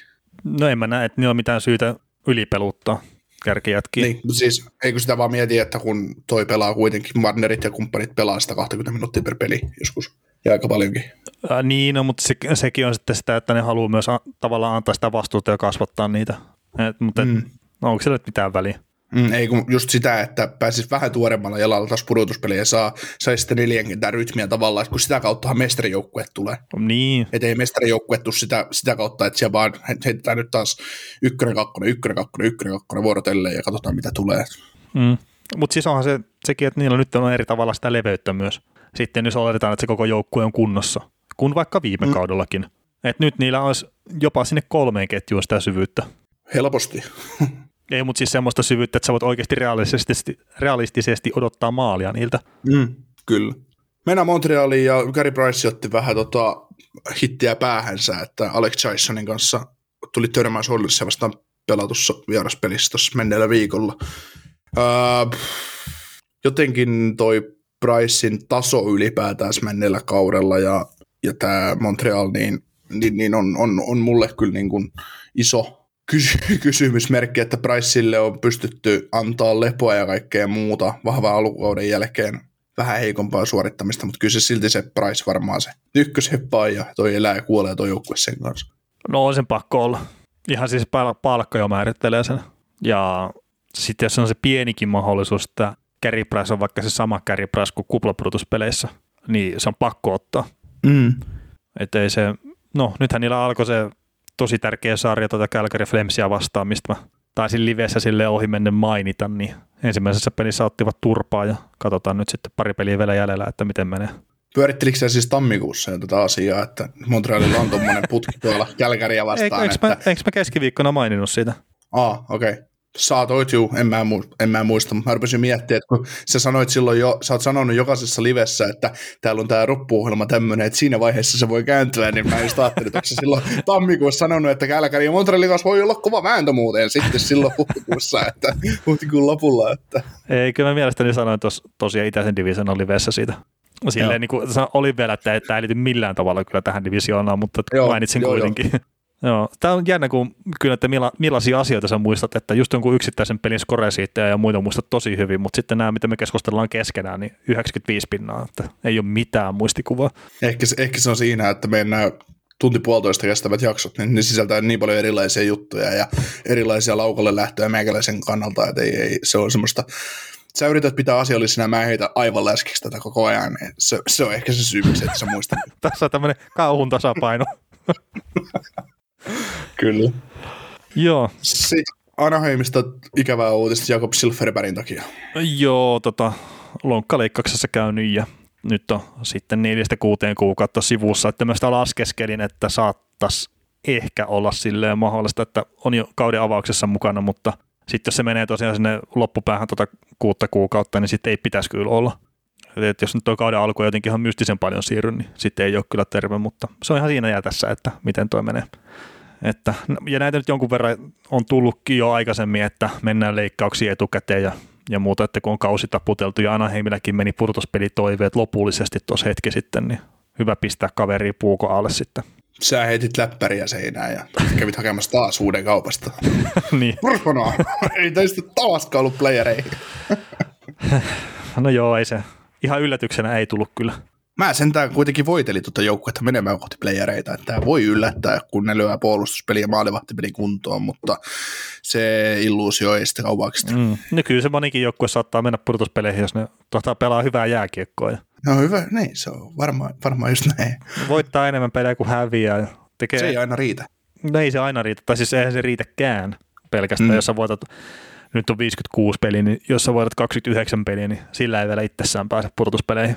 Että tuossa esimerkiksi, mä otan ehkä lyhyt katsaus pudotuspelitaisteluun tuossa vielä loppupuolella, mutta niin, jos miettii jotain Dallasin tota, statseja kun katsoo, niin se, että ne vetää melkein joka pelin minimissään jatkoajalle asti, niin se on aika iso juttu kyllä siinä pisteiden keräämisessä. Mm. Että ne voittaa varsinaisella tai sitten ne käy jatkoajalla tai rankkarissa häviämässä, niin se, että monta mm. lisäpistettä käyty ottamassa kyllä. Joo. Se on merkittävä varsinkin tällaisena kautena. No on, on. Detroitissa tehtiin vähän samanlaisia juttuja. No joo, tai siis toi, mä en oikein tiedä, siis toi Tyler Bertuzzi on ollut pitkään sivussa. Et mikä hänen juttu on, mutta että on kuitenkin nyt ilmoitettu, että on loppukauden sivussa. Ikävää, jopa, ehkä jopa vähän huolestuttavaa. Mutta sitten Dylan Larkinin kohdalla niin oli semmoinen, että on week to week tyyppisesti, että ainakin pari viikkoa sivussa ylävartalovamman takia, niin käytännössä missään loppukauden. Mutta että mun käsittääkseni ei puukon alle menossa ainakaan tällä hetkellä. Mutta et eipä toi tota, Detroitin kautta muuta minnekään suuntaan, että, että ne tuntuu pelaamaan sitä paremmin, mitä enemmän sieltä on näitä runkosarja- tai runkopelaajia poissa. Että. Tiedätkö, mistä se johtuu? No. No, runkopelaajat tietää sen joukkueen tilanteen, missä me mennään, ja sitten nämä muut kaverit, ketä sinne rosteriin tulee sitten sisään, sisään, niin ne pelaa kuitenkin pelipaikasta. No joo, siis varmasti pelaavat se... pelipaikastaan, mutta mä silleen, että eikö ne tiedä, mihin tilanteeseen ne tulee. Niin, niin. Mutta siis tietää totta, tietää totta kai, mutta se just, että ö, on ihan varmasti sitten eri nälkä näyttää versus Dylan Larkin versus Filip Zadina. Esim, näin esimerkiksi tämä on nyt karkea, molemmat ykköskentä pelaajia, mutta siis se, että kumpi, kumpi tulee siihen peliin, kun ne herää aamulla, että tänään mä näytän. Niin Larkin on sillä lailla, varmaan ajattelee, että no mennään nyt pelaan toi peli pois. Ja totta kai yrittää voittaa, mutta se, että siinä on just se, että kun nämä muut pelaajat pelaa tavallaan, vaikka niiden taito riittäisi pelata, niin ne pelaa sillä pudotuspelimoodilla tavallaan koko ajan. Että nyt, nyt mä näytän, että lyödään, että tämä Steve, Steve Y tuo ylhäällä, niin kun se kattelee pelejä, että mä oon niin tämän pelipaikan armonen. Ja sitten se taas helpottaa vähän sitä ensi syksyä, kun tullaan training campille, että tämä jatkaa vetänyt hyvä runkosarja. Tai niin tämä on ainakin jättänyt tänne jäälle kaikkeensa. Niin, no siis totta kai. Ja sitten just se, että just joku Dallasi pelaa niitä vastaan, niin pelaat vähän, tuut vähän laiskimmin vieraspeliin, niin seitsemän kolme pelaa taululla. Ja tekis Frana neljä maalia sen peli vai kolme? No Frana teki neljä maalia ensimmäisessä pelissä Detroitin paidassa. Aja, mutta sehän teki nyt tässä seitsemän kolme voitos kanssa. Tekikö kolme? Hmm.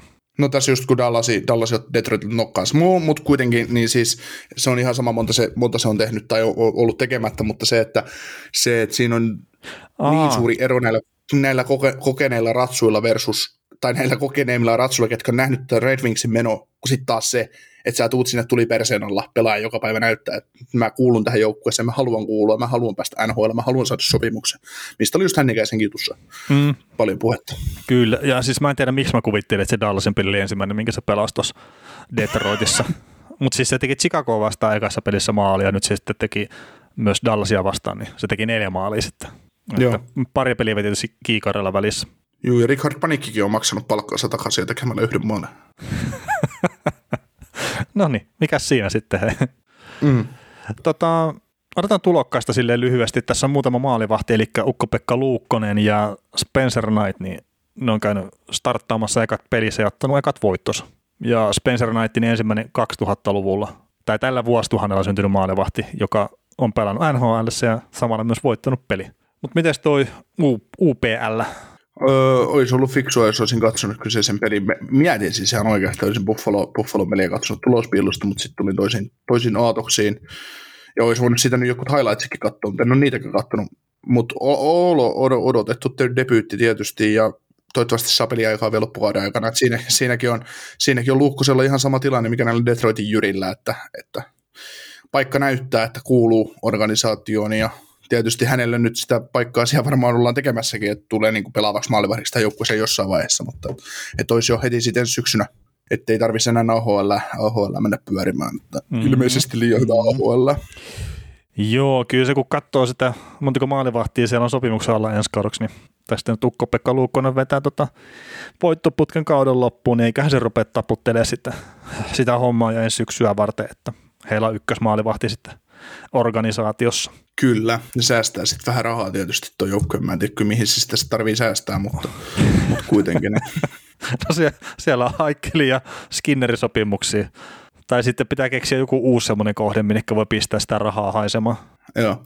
Mutta oli muuten, otetaan noihin Buffalon maalivahteihin sen verran, sen verran kiinni, ei nyt taas liity tulokkaisiin millään lailla, kun on kokenut maalivahti, mutta tämä Dustin Tokarski, joka torjui voiton, äh, oliko se sitten Pittsburghia vastaan tai jotain muuta vastaavaa, kun oli hienoja juttuja tuolla, että se oli ensimmäinen voitto kyseiselle maalivahdille viiteen vuoteen N H L, se oli kaksituhattaviisitoista tai joskus kuusitoista, mikäliä vuosi, oli voittanut edellisen kerran, ja ensimmäinen voitto sen jälkeen, kun hänen isänsä oli kuollut, niin se oli hieno, hieno nähdä taas, niin kuin mikä tarina siihen ympärille kirjoitettiin, kun se sai sen, otti viimeisen, ei sitä edes torjunut sen paremmin viimeistä kiekkoa, mutta heti kun peli päättyi, summeri soi, niin hansikka kohti taivasta ja katse sinne, että oli niin kuin, niin kuin hieno tarina taas, että Tokarski on kuitenkin ollut jo, jossain N H L-pudotuspeleissä, niin oli kuitenkin Montreal Canadiens ykkösmaalivahti, että ja oli torjua silti se joukkue vielä konferenssifinaaleihin, se oli, vai jopa Stanley Cup-finaaleihin, että sillä ei niin kovia juttuja ja hienoja tarinoita.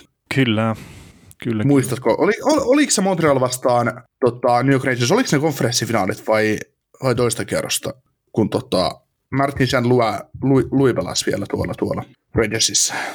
Enpä muista ulkoa kyllä, että no mutta jos vois miettiä, että kun tulee Montreal ja Rangers kohtaa, niin se olisi jo konferenssifinaali.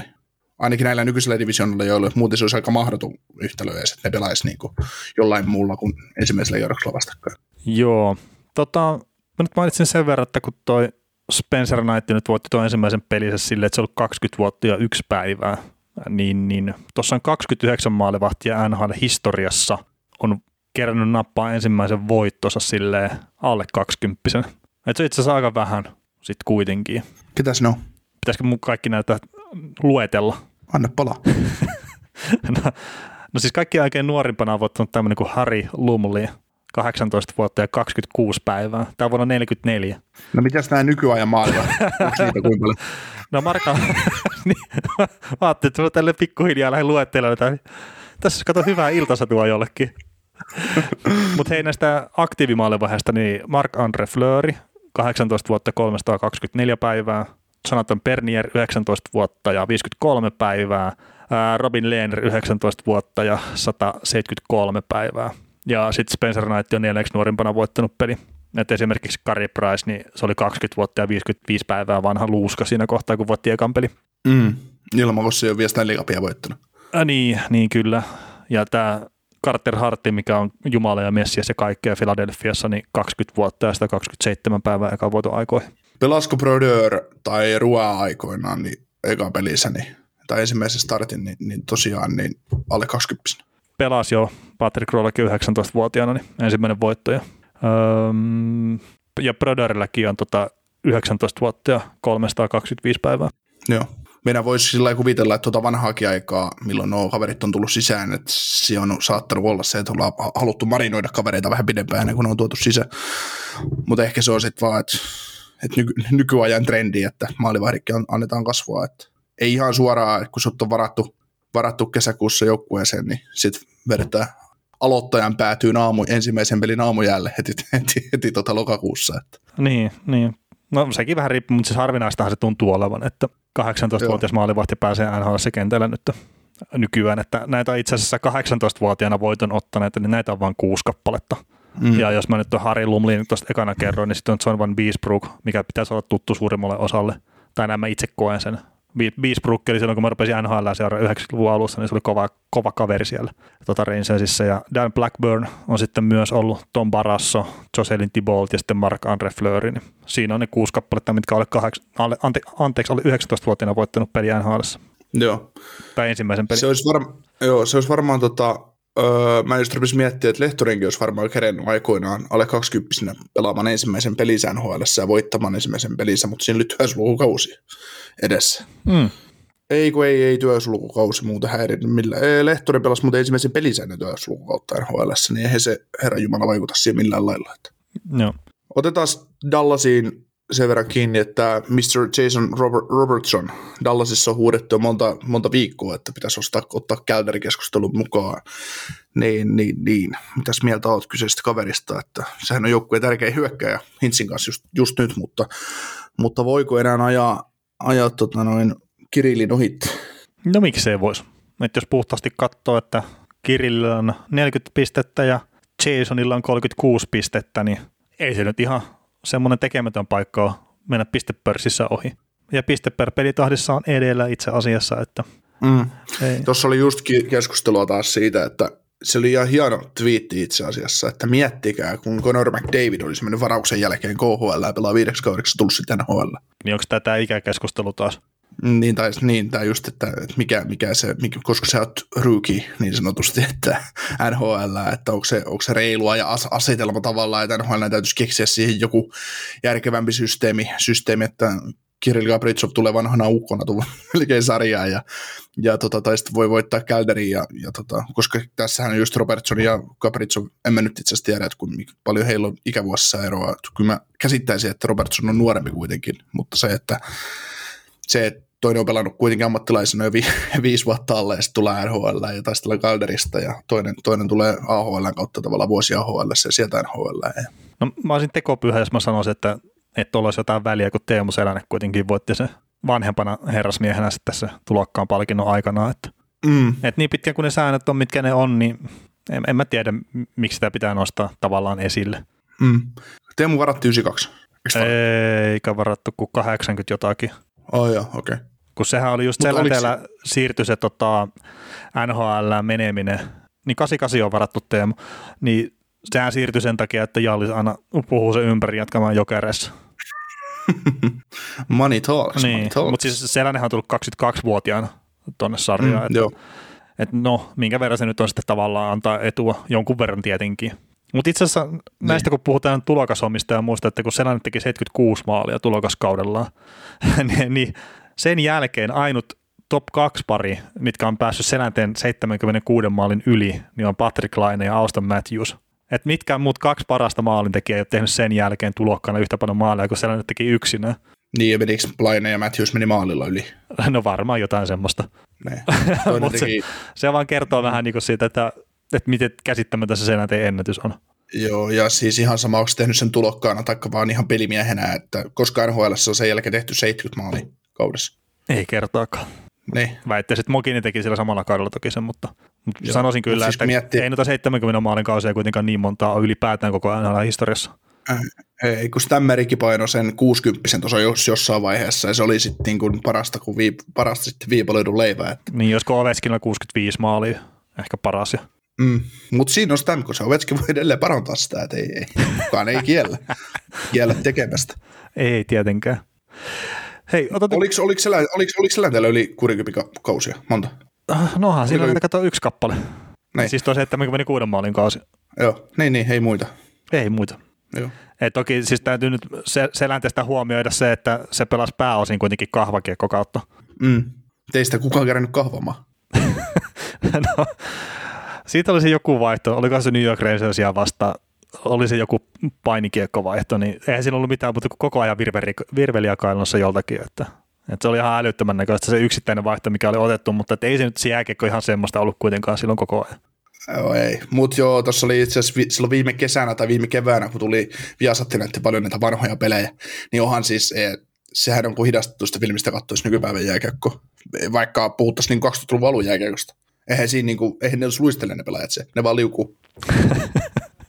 Niin, niin, niin, mutta ei siis, kyllä mä tykkään nykypäivän jääkiekosta kuitenkin enemmän kuin siitä vähän vanhemmasta, että erilaista, erilaista peliä, mutta että mun mielestä nykyään viihdearvo aika paljon isompi, isompi noissa. On. Otetaanko lyhyt katsaus tuonne pudotuspelitaisteluun, vaikka tässä nyt ei varmaan mitään isoja silleen olekaan. Mutta, joo, ota, ota katsaus vaan. Joo, että jos katsoo tuo läntisen divisioonan ekana, niin siellä on nyt Vegas ja Colorado on varmistanut pudotuspelipaikkansa, ja käytännössä voi sanoa, että myös Minnesota on tar- varmistanut. Että sitten Arizona ja Saint Louis tällä hetkellä taistelee tuosta neljännestä paikasta, eli siitä kumpi pääsee sitten Colorado vastaan lauluun ekalla kierroksella, vai? Mm. Ei, mä itse asiassa kattelin tuossa ennen kuin Losi hävisi viime, viime yönä pelinsä, että kun niillä oli kolme vai neljä peliä vähemmän pelattuna siinä kohtaa kuin Arizonalla. Että jos ne vetäisi tuossa voittoputken, niin ne, ne oli kuitenkin pisteprosenteissa silloin Arizonan edellä. Mutta ne hävisi ja niin, niin vaikeita on, vaikeita on. Mutta käytännössä yksi paikka on siis läntisessä divisionassa tällä hetkellä jaossa enää. Että tuossa on kahdeksantoista pistettä, on kuitenkin Arizona ja Minnesota välinen ero, niin sieltä, sieltä ei tule kyllä ohi enää. Ei Arizona eikä Saint Louis. Öö, keskinen divisioona, tämä on se mielenkiintoisin. Täällä ei ole yksikään joukkue vielä varmistanut pudotuspelipaikkojaan, mutta top kolme, Carolina, Florida, Tampa, että tässä on kuusikymmentäseitsemän, kuusikymmentäviisi, kuusikymmentäneljä pistettä, niin nämä on varmat, mitkä menee jatkoon. Ja sitten, että onko Nashville vai Dallas se neljäs joukkue, niin se tässä on se pieni, pieni niin kuin, että se ei ole vielä varmaa, mutta että tällä hetkellä Nashvillella on jo parempi pisteprosentti kuin Dallasilla, että, että sille, sille näyttäisi tällä hetkellä kääntyvän toi. Paljon siinä on pelejä jäljellä? Mm, hetkinen, seitsemän peliä on jäljellä Nashvillellä ja kymmenen peliä Dallasilla. Nashvillellä on viisikymmentäneljä on pistettä ja sitten Dallasilla on viisikymmentä pistettä. Niin, mä luulen, mä luulen kuulee, että vaikka Dallas on nyt pelannut ihan hyvin, hyvin ja niin kuin toki Nashville pelannut kanssa todella hyvin. Vaik- ja vaikka niillä on kolme peliä enemmän pelattuna ja ne voittamalla meni sohitte, niin Dallasille tulee se yksinkertaisesti, että ei, ei riitä potkua. Mm, no siis toi, että jollekin Detroitille just häviää, ei millään pahalla, mutta että niin voitti kaksi kertaa, mutta sitten tuli se ulospuhallus. Äh, niin, mutta kun niitä ei saisi tulla yhtään tässä kohtaa. Niin, niin sitä, sitä mä tarkoitan just, että vaikka, vaikka niillä olisi kolme peliä, öö, voittaa niin kolme rästipeliä, niin ne menee ohitte, niin silti se, mä luulen, että se kääntyy päälailleen se homma, että Dallas ei pysty, pysty ottamaan sitä hetkeä siinä mm. ja, ja, sen kovan rasituksen takia. Joo, ja, ja siis tämä on silleen mielenkiintoinen, että just esimerkiksi katsoo puhtaasti voitot, niin Nashvillellä kaksikymmentäkuusi voittoa, Dallasilla yhdeksäntoista. Mutta sitten tosiaan näitä jatkoaikatappioita, tai no varsinaisen peliajan jälkeen tuleita tappioita, niin Nashvillellä on kaksi ja Dallasilla on kaksitoista. Mm. Mutta sitten taas jos katsoo ihan puhtaasti, että ottelut, mitkä on voitettu varsinaisella peliajalla, Nashvillellä kahdeksantoista, Dallasilla kuusitoista. Eli siellä on molemmat sitten omalla tavallaan myös pelannut niitä jatkoaikapelejä jonkun verran, mutta Nashville on niitä voittanut vaan paremmalla prosentilla. Mm. Monta voittoa sun mielestä Nashville vielä tarvitsee, että ne ottaa pudotuspelipaikkaa? Mm, niin jos siinä on seit... No kyllä se viisi riittää, sanotaan näin. Uskoisin. Niin siis varmasti, se, se varmistaa sen. Niin, että sitten jos ne ottaa sen viisi voittoa, niin Dallas on melkein voitettava lopuksi. Niin, niiden pitäisi ottaa kahdeksankymmentä käytännössä. Et Dallas, että nousee edelle, niin niiden pitää olla pisteessä edellä kertaa. Ne ei voitossa, ne ei tule enää mene käytännössä edelle välttämättä. Et toki sekin niin, on mahdollista, Dall- mutta että epätodennäköistä. Niin, Nashville voittaa viisi viimeistä peliä ihan saman millain, kunhan voittaa. Niiden ero nousee neljätoista pisteeseen Starsiin. Niin Starsi tarvii siinä vaiheessa tosiaan sen viisitoista pistettä. Ja se vaatii tosiaan just sen, että sä voitat seitsemän, seitsemän peliä hävityä jatkoilla lopuista. Eli kahdeksasta pelistä pisteitä vähintään, niistä täytyy seitsemän vähintään olla voittoja. Niin kyllä se on, kyllä se on tiukka. No. Se on todella tiukka. No, no, mutta siis se on vielä tavallaan, tavallaan omissa käsissä, mutta kuitenkin sitten että pisteprosenteissa mm. Nashville on jo edellä, jos ne voittaa loput peliä, niin ne menee pudotuspeleihin. Mm. No joo, se on ihan salehti tietysti. Niin, niin ei, mutta siis sillähän se on. Niin, niin, niin. niin. Ja tota, no itäinen divisionahan me käytiin läpi tos, tosiaan hetki sitten, niin tästä ei tarvitse silleen, mutta käytännössä just, että Rangers on kuusi pistettä tällä hetkellä Bostonin perässä, ja Bostonilla on kaksi peliä vähemmän pelattuna, niin siellä on pudotuspelijoukkueet varma, mutta enää vaan jännitetään sitä, että missä järjestyksessä nämä jengit on. Että se, se tuossa on Washington on kuusikymmentäneljä pistettä ja sitten Pittsburgh ja Islanders on kuusikymmentäkolme ja Boston on kuusikymmentä, niin tämä voi mennä vielä ihan miten vaan. Että Bostoni saattaa löytää itse vielä piikkipaikalta. Mm. Ja sitten jos katsoo tämän tosiaan Kanadan divisioonan vielä, niin toi on toi Calgary on kuusi pistettä Montrealin perässä yhden pelin enemmän pelanneena. Ja niillä on tosiaan nyt vielä kaksi peliä peräkkäin tässä vastakkain, niin tavallaan jos ne voittaa, niin sitten totta kai se pisteero kavenee, mutta et edelleenkin vaikea uskoa, että Montreal onnistuu pullahtaa ulos, ulos pudotuspeleistä. Joo, ja voi todella sanoa, että Calgary on pakko voittaa nämä kaksi peliä. On, no siis totta kai. Ei, ei, ole, ei, ole, ei, ole, ei ole muuta vaihtoehtoja, mikäli meidän on. Niin. Ja sitten tietenkin on neljäkymmentäseitsemän ei. pisteessä, ne on kahden pisteen päässä, mutta siinä edelleenkin se yksi peli eroo. Niin se, se voittamalla ne pelit, se tekee sen jännäksi siitä, mutta ennen kuin se voittaa ne pelit, niin siitä, siitä ei kannata sen enempää puhua. Mm, Calgary voittaa ne pelit ja sitten sit, sit se on sellainen, että oh, helppo Vancouver tulee vastaan ja nolla seitsemän tukka, sulle terve. Se oli siinä. Niin. Kiitos. Niin. Ei näin, niin se yleensä käy. Siis monta kertaa, monta kertaa tämmöisissä tilanteissa, että voitat, voitat isot, tämmöiset isot ottelut, että mitkä et ole edes budjetoinut, että voitat. Niin sitten sä tuut jotain, just jotain purpusokkia vastaan ja oot selälläs, niin terve. Mm. Ja siis sama täällä tavallaan kärkipuolellakin, että Torontolla on kuusi pistettä eroa taas Winnipegiin ja yksi peli vähemmän pelattuna toki Winnipegillä, mutta että mä sanoisin, että tuo divisionan voitto on saletti, että yhdeksän peliä pelaamatta Torontolla ja Winnipegillä tosiaan kymmenen, niin, niin ei, eivät tule tuolta kuuden pisteen takamatkalta kyllä ohi, en jaksa mm. uskoa siihen.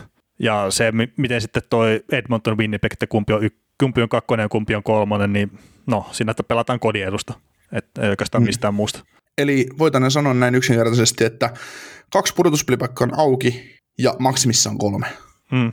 Käytännössä sitten, no esimerkiksi Kanadan divisionissa rupeaa tämä pudotuspeliparitkin olemaan aika varmat jo käytännössä, että viikon päästä kun tehdään tämmöinen ihan vastaavan tyyppinen, niin varmaan voidaan ruveta naulaamaan ja pudotuspelipariakin vähän umpeen. Niin me ruvetaan tekemään pudotuspeliennakoita ennen kuin runkosarja päättyy. Niin. Ei sentään, ei sentään niin, mutta pystytään jotenkin valmistautumaan. Niin, niin siis totta kai, ja sitten heti kun niitä rupeaa val- valmistuu, niin totta kai pitää ruveta tekemään sitten itsekin jotain pohjaa niihin. Että ei tarvitse sitten viimeisenä iltana hikipäässä tehdä kaikkea.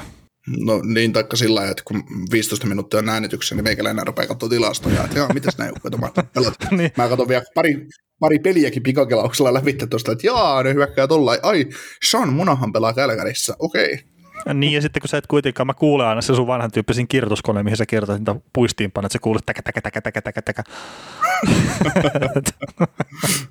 No, niin, se kirjoituskone, kirjoituskone niin mä saan, mä saan kunnon paperin tähän eteen, ja sit, sit mä faksaan sen sulle, niin sä näet, mitä mä, mitä mä, oon, mitä mä oon täällä miettinyt pääni sisällä, mutta ollaanko me mietitty ja pohdittu tämän maanantajaksi maaliin? Ehkä me ollaan tämä maanantajaksi pohdittu maaliin, että kiitoksia tästä, ja keskiviikkona niin puhutaan vähän semmoisesta, että, että kun tämä palkkakatto pysyy ennallaan N H L:ssä nyt seuraavien parin kauden ajan, niin että mitkä joukkueet on ehkä kusessa tämän takia sitten jopa tulevalla kaudella, ja sitten vastaillaan kuulijakysymyksiin. Mutta hei, kiitoksia tosiaan maanantain osalta. Kiitos. Kuuntelit näköjään sitten ihan loppuun asti. Veli ja Niko kiittää. Ensi kerralla jatketaan. Kaukosella edellä podcast. Jaahas, ja mistähän mä olen sitten maksanut kolme yhdeksänkymmentä? Korotinko tän junamatkan ravintolavaunun yläkertaan aivan turha? Ah, täällähän näyttäisi olevan hyvät maisemat. Mutta miten mä nyt näen niitä, kun mä olen selkäikkuna? Ah, tähän kääntyy. Okei. Okay. Kokeilemisen arvoisia junamatkoja osoitteesta v r piste f i. No seuraavaksi joku väittää, että täällä on pöytiin tarjoilu. Jes, eli tänne oli tilattu lihapullat ja muusi. Jaha, no kiitos. V R. Yhteisellä matkalla. Yksi pieni juttu keikkuu Ikean myyntitilastojen kärjessä vuodesta toiseen. Se on Ikeaa parhaimmillaan, sillä se antaa tilaisuuden nauttia hyvästä designista edullisesti. Pyörykkä! Tervetuloa viettämään pyörykkäperjantaita. Silloin Ikea-familiäsenet saavat kaikki kahdeksan pyörykän annokset puoleen hintaan. Ikea, kotona käy kaikki. Pyörykkäperjantaita!